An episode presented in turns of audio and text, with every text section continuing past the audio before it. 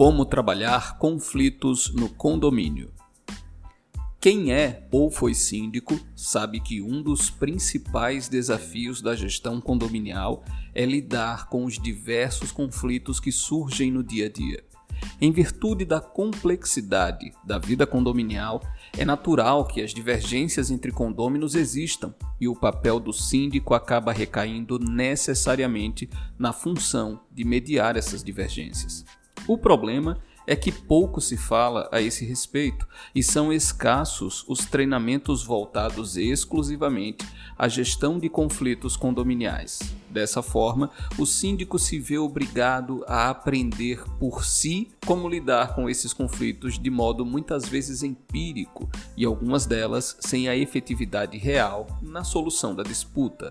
A primeira coisa que se deve perceber é que o conflito é algo natural à condição humana e dessa forma o ideal seria, na maioria das vezes, não evitá-lo, mas sim trabalhá-lo adequadamente. E como trabalhar os conflitos de modo adequado? Um dos mecanismos que podem ser utilizados para o tratamento dos conflitos no dia a dia condominial é a mediação.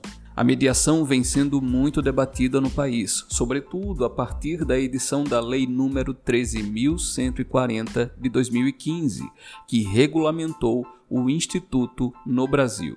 Em síntese, trata-se de uma técnica de solução de disputas na qual uma terceira pessoa que no nosso caso poderia ser o próprio síndico, atuaria como facilitador da comunicação entre as partes, de modo que elas pudessem superar suas divergências e chegar a um acordo. Em termos legais, não há exigência de formação específica para a atuação do mediador de conflitos particulares, o chamado mediador extrajudicial que atua fora dos tribunais. Porém, é recomendável sim que esse mediador detenha certos conhecimentos acerca da técnica, em que pese a mediação exija um procedimento formal nos ditames da legislação específica, sabemos que no dia a dia condominial os conflitos nem sempre demandam exagerado formalismo, sendo a mediação empregada de modo muito mais simples, em tratativas orais entre o síndico e as partes.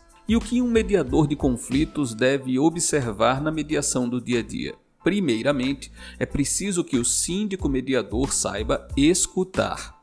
Escutar é ouvir com atenção as demandas que os condôminos trazem até você, ainda que num primeiro momento elas possam soar como absurdas ou desproporcionais. O simples fato de escutar as partes demonstra respeito, e esse respeito é fundamental para o sucesso da mediação. Além de escutar, é preciso saber adiar o julgamento. Enquanto escuta, evite demonstrar sentimentos de aprovação ou desaprovação ao que está sendo dito. Apenas escute, seja técnico nessa abordagem. Muitas vezes, quando algum morador traz uma demanda a você, ele espera que você imediatamente concorde com ele, lhe dê razão. Resista a isso. O sucesso da mediação reside na imparcialidade do mediador e, para tal, você deve deixar de lado as suas próprias impressões e julgamentos. Já que falamos em imparcialidade, lembre de dar a todas as partes envolvidas na disputa a mesma atenção. O segredo para obter o respeito da comunidade a qual você gerencia é tratar a todos de modo imparcial, sem prerrogativas e ou privilégios.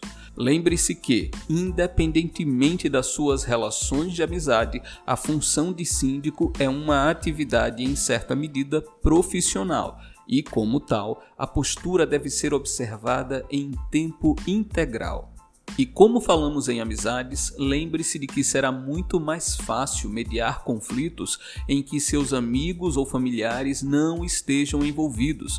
Isso porque, quando temos pessoas muito próximas envolvidas nas disputas, tendemos a agir de modo muito mais passional e isso pode comprometer significativamente o processo. Nesses casos, é melhor que o próprio síndico indique uma pessoa de confiança e com perfil de mediador para intermediar o diálogo. Outra coisa fundamental é a confidencialidade. O síndico mediador deve manter absoluto sigilo daquilo que for debatido nos diálogos para a solução da disputa. Vale destacar que a confidencialidade é um princípio previsto na própria Lei de Mediação, em seu artigo 2, inciso 7. Enfim, se os conflitos são naturais e o síndico é muitas vezes impelido a atuar nesses casos, então é preciso que ele saiba como utilizar a mediação de modo efetivo para auxiliar as partes na solução das disputas. Lembre-se que o gestor é peça-chave no bem-estar da comunidade que lidera. Sucesso!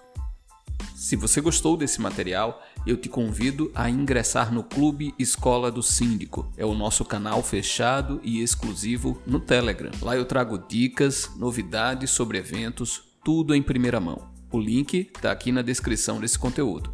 Eu te espero lá.